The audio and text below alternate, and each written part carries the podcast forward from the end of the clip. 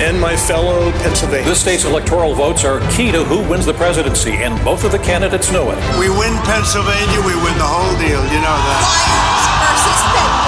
Lions versus Penguins. Just like last time. But states like Pennsylvania are going to be incredibly important. The only thing left on the board is Pennsylvania. The president cannot get to the finish line without the Commonwealth of Pennsylvania. One state all four candidates are visiting today is Pennsylvania. Its 20 electoral votes are highly coveted, and the Keystone State could end up being one of the determining factors in the race.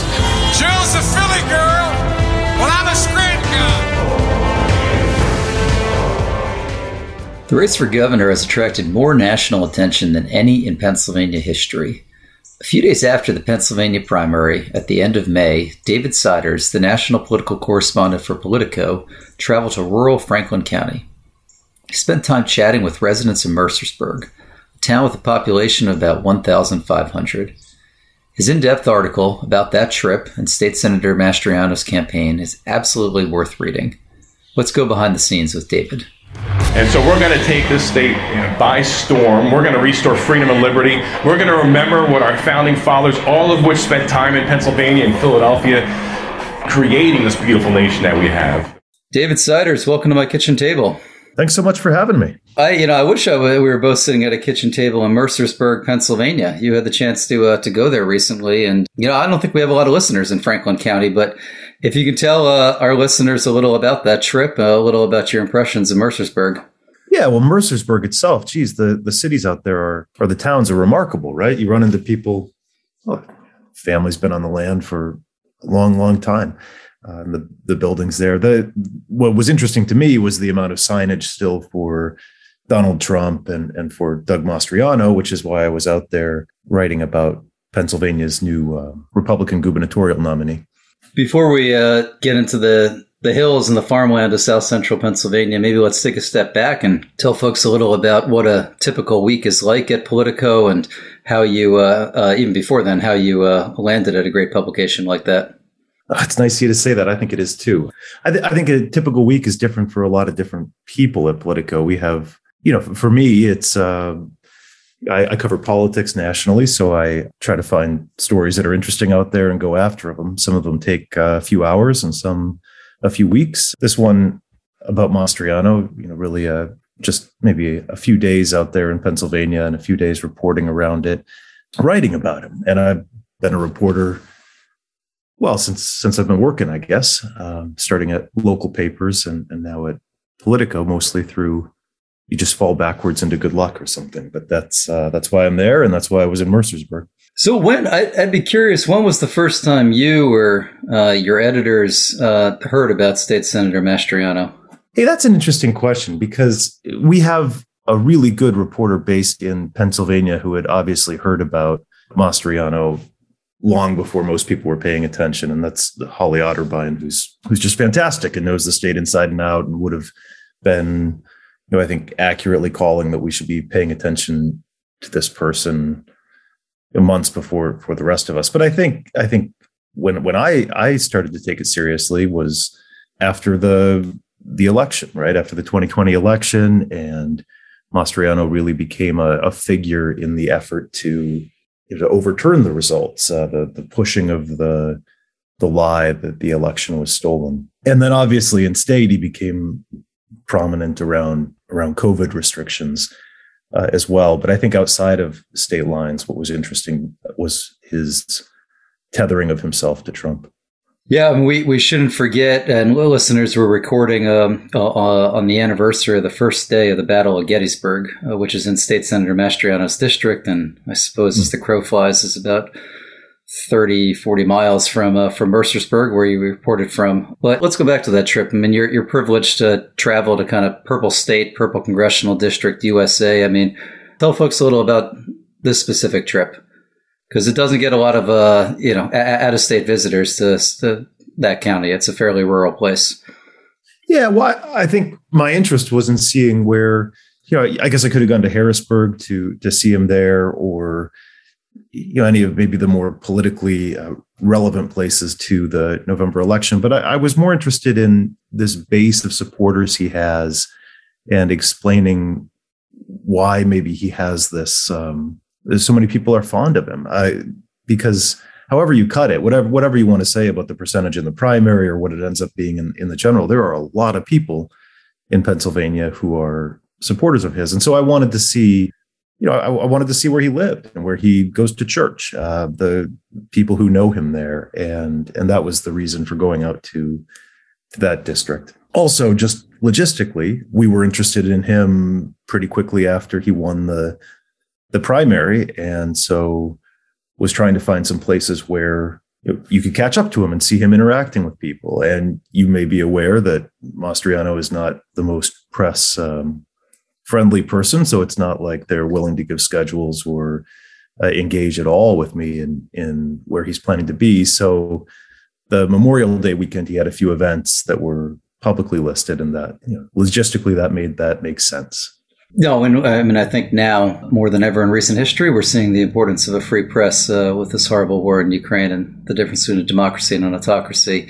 Yeah, we, we shouldn't forget what happened, and I guess the details are still murky. But the weekend before the primary in Bucks County, when uh, reporters were, I think, physically, uh, literally physically barred from uh, attending that that last event before the primary.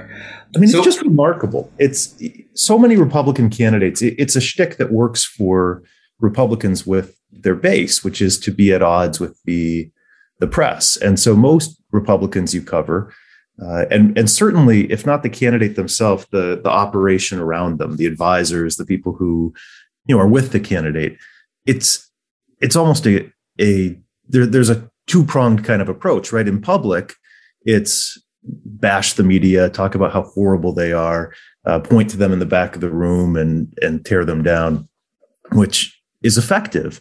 But then most Republican candidates, because they also recognize that the media, while maybe diminished in its power, um, still has some, does not go out of its way to be to, to, have conflict on the on the outside of public view with with press, right? So there are these kind of normal relationships that advisors will have with reporters. In public, the candidate will bash the reporters, and then they will go back on the sidelines to having kind of normal conversations. With Mastriano, it seems to be uh, none of that political work uh, with the media. And you see this elsewhere too, like in the Republican candidates who he defeated, who said they had not heard from him in the days after the election. For, politically, that's bizarre. You know, you would want to be coalescing as much support as you possibly could be. So I guess you can give it, the campaign credit for consistency.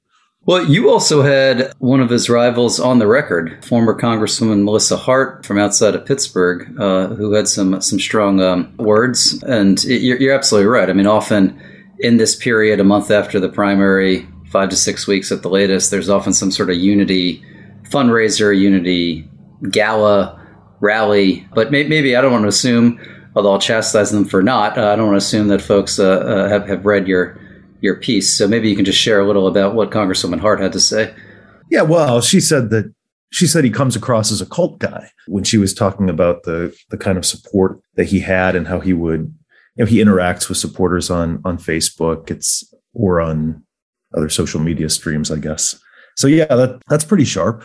Yeah, I, I should say what as we've mentioned you've been all over the country this election cycle, previous election cycles reporting we, we like to think Pennsylvania is unique and distinct, but I mean, to what degree are these themes, uh, this rhetoric, just the way in which this campaign is being managed? I mean, have you seen anything similar to this?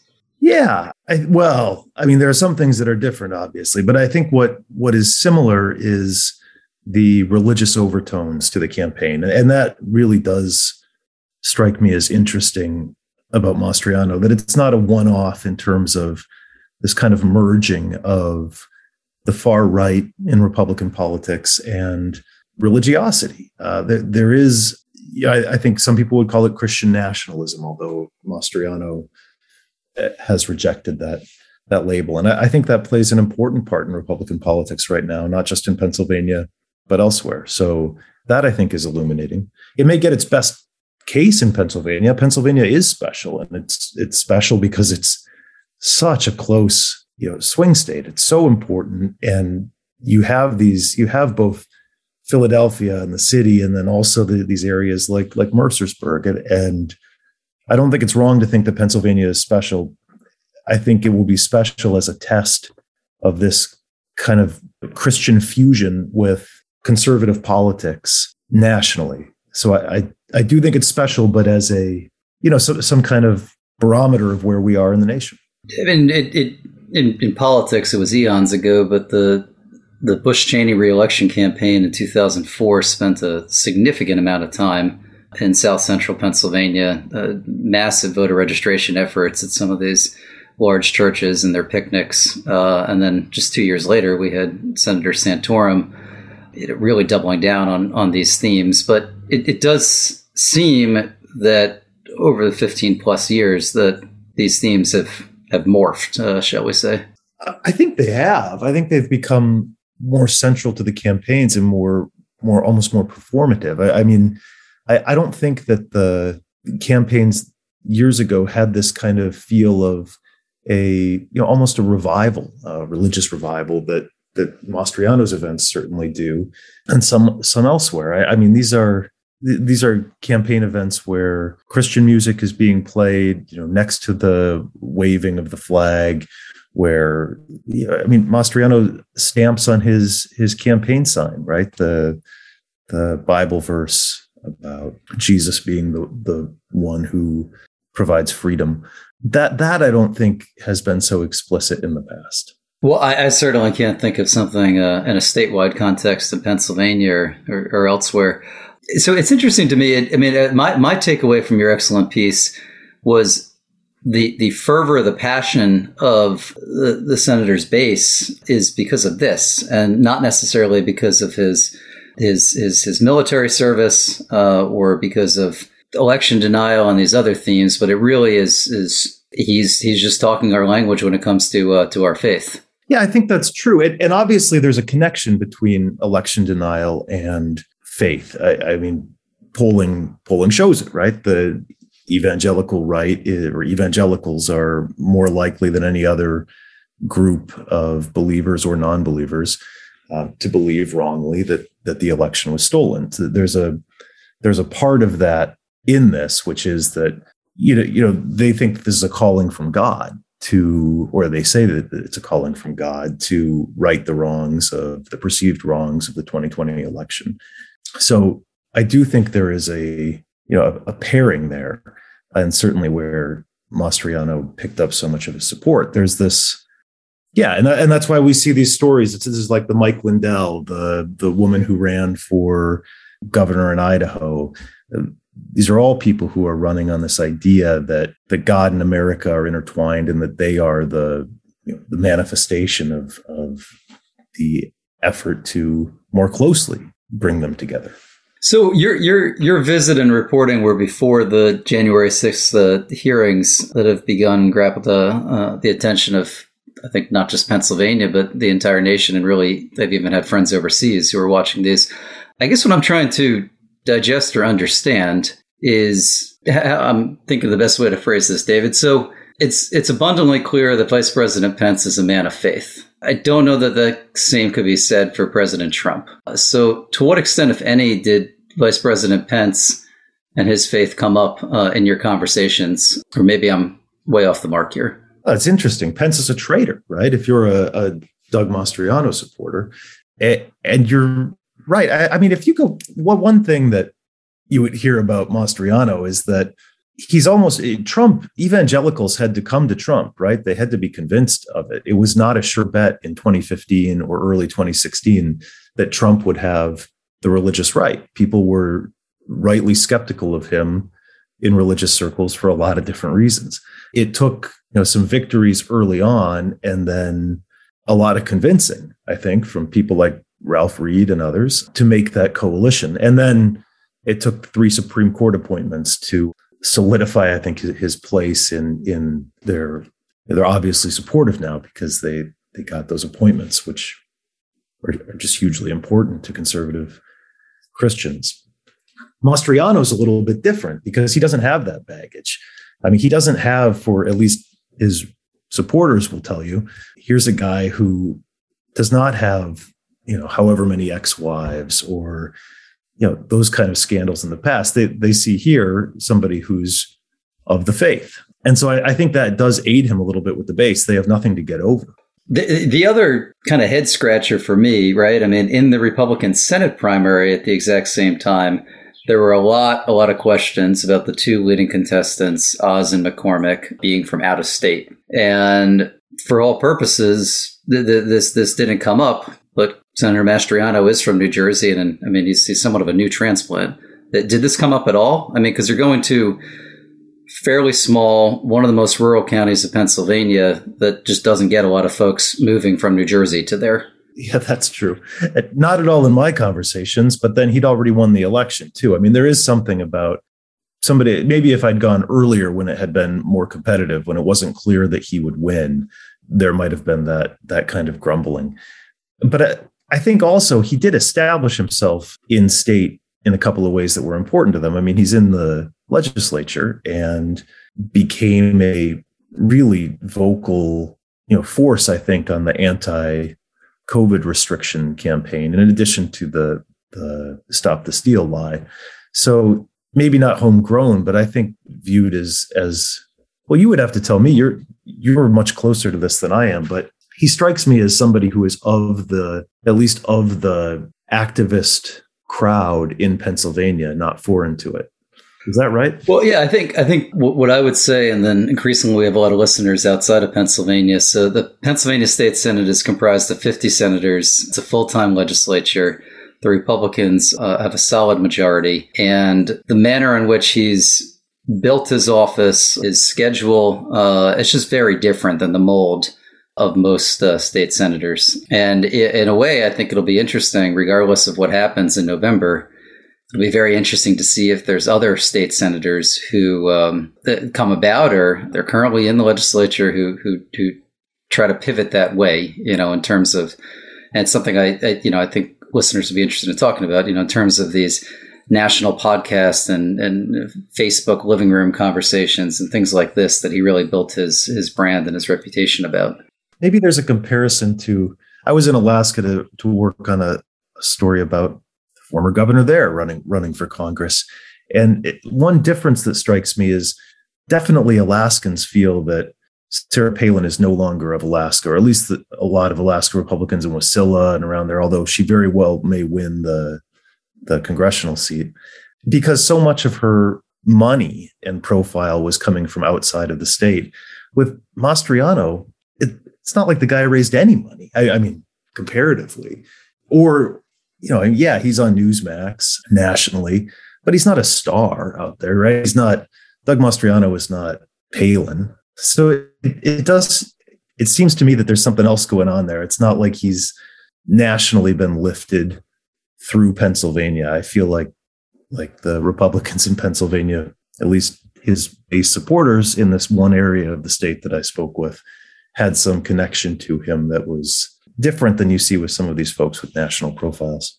Well, we have a you know, we, we have a lot of operatives and candidates and sitting office holders who, uh, who, who listen to this podcast, David, and you know I think it might be somewhat granular, but I, I think a lot of folks are still scratching their head, right? That the the, the high the highest net worth Pennsylvanian estimates are that he invested $13 million to make sure that Bill McSwain, the former U.S. attorney, would win the governor's nomination. Most candidates would then go and visit with these kind of elite, top tier national donors and state donors. My understanding in the last five weeks since the nomination, this that, that really has not happened. There has not been an effort to engage with, with any sort of deep pocketed interest. And it's pretty remarkable. I mean, this stands in complete contrast to what drives a lot of Josh Shapiro's schedule, which unfortunately is is fundraising.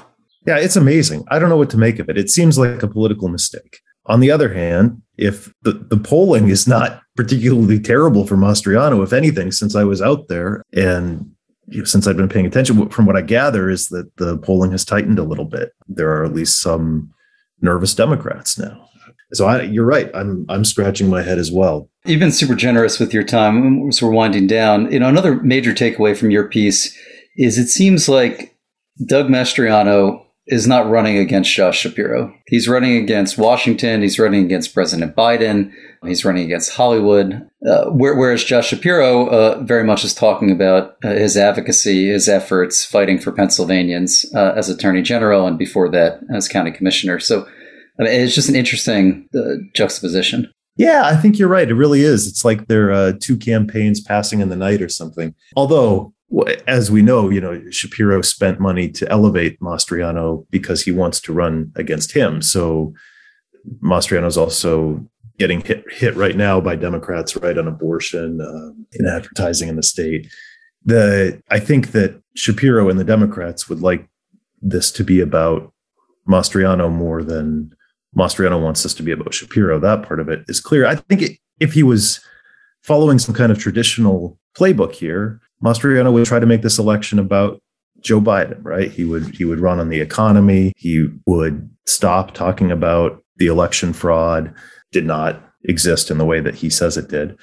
He would stop that. He would he would talk about the things that are going to win or could win in in, sub, in the suburbs. I don't think that he has that discipline or has demonstrated that discipline. So you're right. He is running some much different kind of campaign. Do you have a sense? I, I, I do not, but I don't have the sense in, that he has a large payroll. You know, I think it's fairly common at this point. Once again, I think listeners are taking away this is not a common uh, campaign in any sense, but that a primary candidate might have, let's say, a dozen paid staffers, and then that'll triple, if not more, uh, at this point. Um, building, I mean, so when you're when when you were up there, are you engaging at all with with people on his payroll, or it was just him, his wife, his constituents? You know, when he was in a couple of different parades, there were a few people with him who I'd recognized from videos before that my you know interactions with were limited to that's enough questions for the senator uh, we're leaving now or you, you know it was not a uh, it, it wasn't there was no altercation but it wasn't like some and it was entirely pleasant. It just was not um, it's not like we had a sit down roundtable with the, the candidate and his staff. I would expect it to grow. I mean he said he said as much. I think after the primary he told his supporters that the team you know they needed to expand the team maybe change it in some way though there's you know, I, I have no idea what that change might look like. Yeah, if he's going to be competitive, he's going to have to do that. And if he ends up raising any money, he'll have to do that as well because those donors will expect some more professional kind of, of campaign operation. I, I just think it's not in evidence yet. Yeah, I mean, we're about 125 days out, and there's only so much Republican campaign talent that can stop what they're doing and uh, go to uh, you know whatever media market of Pennsylvania. So uh, time's a wasting. Uh, so, you know, a final question uh, or two. As I said, we're about 125 days out. That's an eternity in politics. Anything could happen. But, you know, what are the lenses that you're looking through that you think other reporters, you think that Pennsylvania voters should be looking through? Because it is going to become a sprint. And uh, I think there's going to be some twists and turns. But, you know, what are you most curious about? I guess I'm curious if the race even keeps the the traction that it that it does now. I mean, there's some school of thought that like maybe Mastriano doesn't have to raise any money. Maybe maybe he just it, right now Shapiro's advertising. There's money in that race, but it's going to be totally dwarfed by the Senate race in Pennsylvania, right? So if you're Mastriano, I mean, maybe you don't have to change a lot. Maybe you just have your name. You you keep appealing to your base. You do that on Facebook and YouTube or whatever, and hope that the rest of the universe just gets pays attention to this very very high profile Senate race. And then as a candidate, you just go along for the ride. Turnout, persuasion, all of that gets done at the Senate level. And as a Republican, you know, in a, what's going to be a very good year for Republicans by by all accounts, you just you you ride it. So I'm curious if that could work. I, I kind of doubt that Mastriano can do that. This is a person who invites controversy at every turn. I, I guess the other thing I'm really interested in Pennsylvania is he is interesting nationally because of this marriage that he has of religious talking, um, religious messaging, I guess, and and conservative politics. He's also interesting now as a, a test of of Roe, following the Roe v. Wade decision. You know, he, he's out there as a no exceptions Republican, which seems to be where some candidates in the, the GOP are moving. Um, Herschel Walker's in the same situation in Georgia. So Shapiro's hitting him pretty hard on that. And I, I guess I'm curious to see how that plays out. We got a little taste maybe in Nebraska the other day where there was that special election that you know, was probably closer for the the Republican than you might have otherwise expected. So that's that's the other twist I'm I'm really curious about. So, last question related to uh, uh, exactly what you were just saying. President Trump endorsed Dr. Oz, but Doug Mastriano in the primary was not campaigning with Dr. Oz, and it's obviously a very different race when you're running with federal uh, money limits uh, versus in Pennsylvania, you can stroke a seven figure check if one chooses or more. So, did Dr. Oz's name come up at all in these conversations uh, for this great article? Did you see signs for him? I mean, how, how do you see these two campaigns? I just don't see them working as a hand in glove coordinated operation, but I don't want to editorialize. I think I think that may be the fairest statement. You know, it's curious to me. Will they share a stage? Right? Will they have uh, joint rallies? I don't know. I, I, think it's definitely fair to say it will not be working as a what did you say a hand in glove. I, I said hand in glove, but I mean I specifically thought of this because the Mastriano position uh, post Roe is quite clear and black and white. The I believe Dr. Oz took his position five, if not ten hours after. I mean, it, you know, most most candidates around the country had a tweet prepared, you know, and ready to go, and uh, his position is still pretty gray. So I mean, and I think there's probably other, and granted, you could argue federal versus non-federal policy, but the, they're they're not necessarily seeing eye to eye. Is my is my sense. So I'm just curious with the the everyday Pennsylvanians you spoke to, the the kind of Mastriano faithful. There, if you got a sense of their thoughts on our Senate nominee. I got to be honest, I didn't. No, but this is probably a a limitation of my reporting more than they're thinking. You know, I, I'm there at events with Mastriano and asking them about Mastriano. I was not asking them about Dr. Oz. So I don't have a, a great sense of you know where the Mastriano base is in in relation to Oz. I wish I did. I should come back again.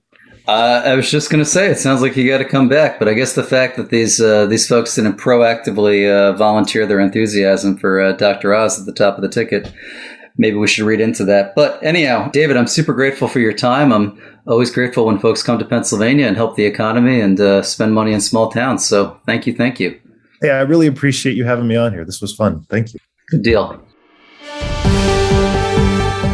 Thanks so much for listening to this episode of Pennsylvania Kitchen Table Politics. Take a minute and leave us a rating and review on your podcast platform. Please also consider following us on social media for updates and announcements regarding future episodes and new guests. You're political, so I am sure that you're on Twitter, Facebook, TikTok, and Instagram. We are too at PA Political Podcast. Visit our website, papoliticalpodcast.org, and send us your feedback about this episode and suggestions on future guests. Until next week.